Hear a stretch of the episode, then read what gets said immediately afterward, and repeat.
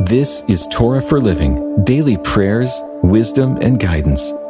A reading of the daily devotional book written by Mark Lanier.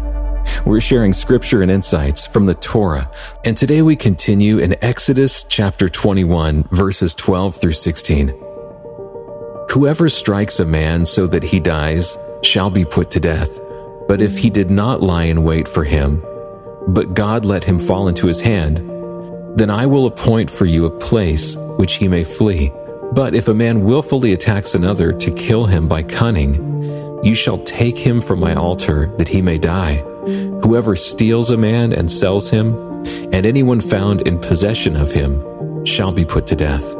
Today's passage prescribes capital punishment for those who intentionally murder another. In the event that the death was accidental, the responsible party is given a chance to make a defense. He does so by fleeing to a city of refuge and embracing the altar of God. But here's where the passage gets interesting. Once one is secured in a place of refuge, the refuge only works if the person fleeing didn't intend to kill the other. If the killing was purposeful, the killer cannot escape justice by availing him or herself of religion. Religion is not a crutch or a tool. Our interactions with God are supposed to be genuine. The passage then speaks of one who steals a person and sells him as a slave. Not only is that person subject to death, but so is the person purchasing the slave.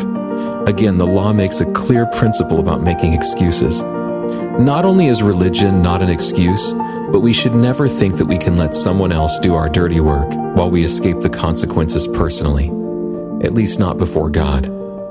Let's pray. Lord, I have a long way to go in growing before you. Help me. In your name, amen. This has been a reading of the daily devotional book, Torah for Living.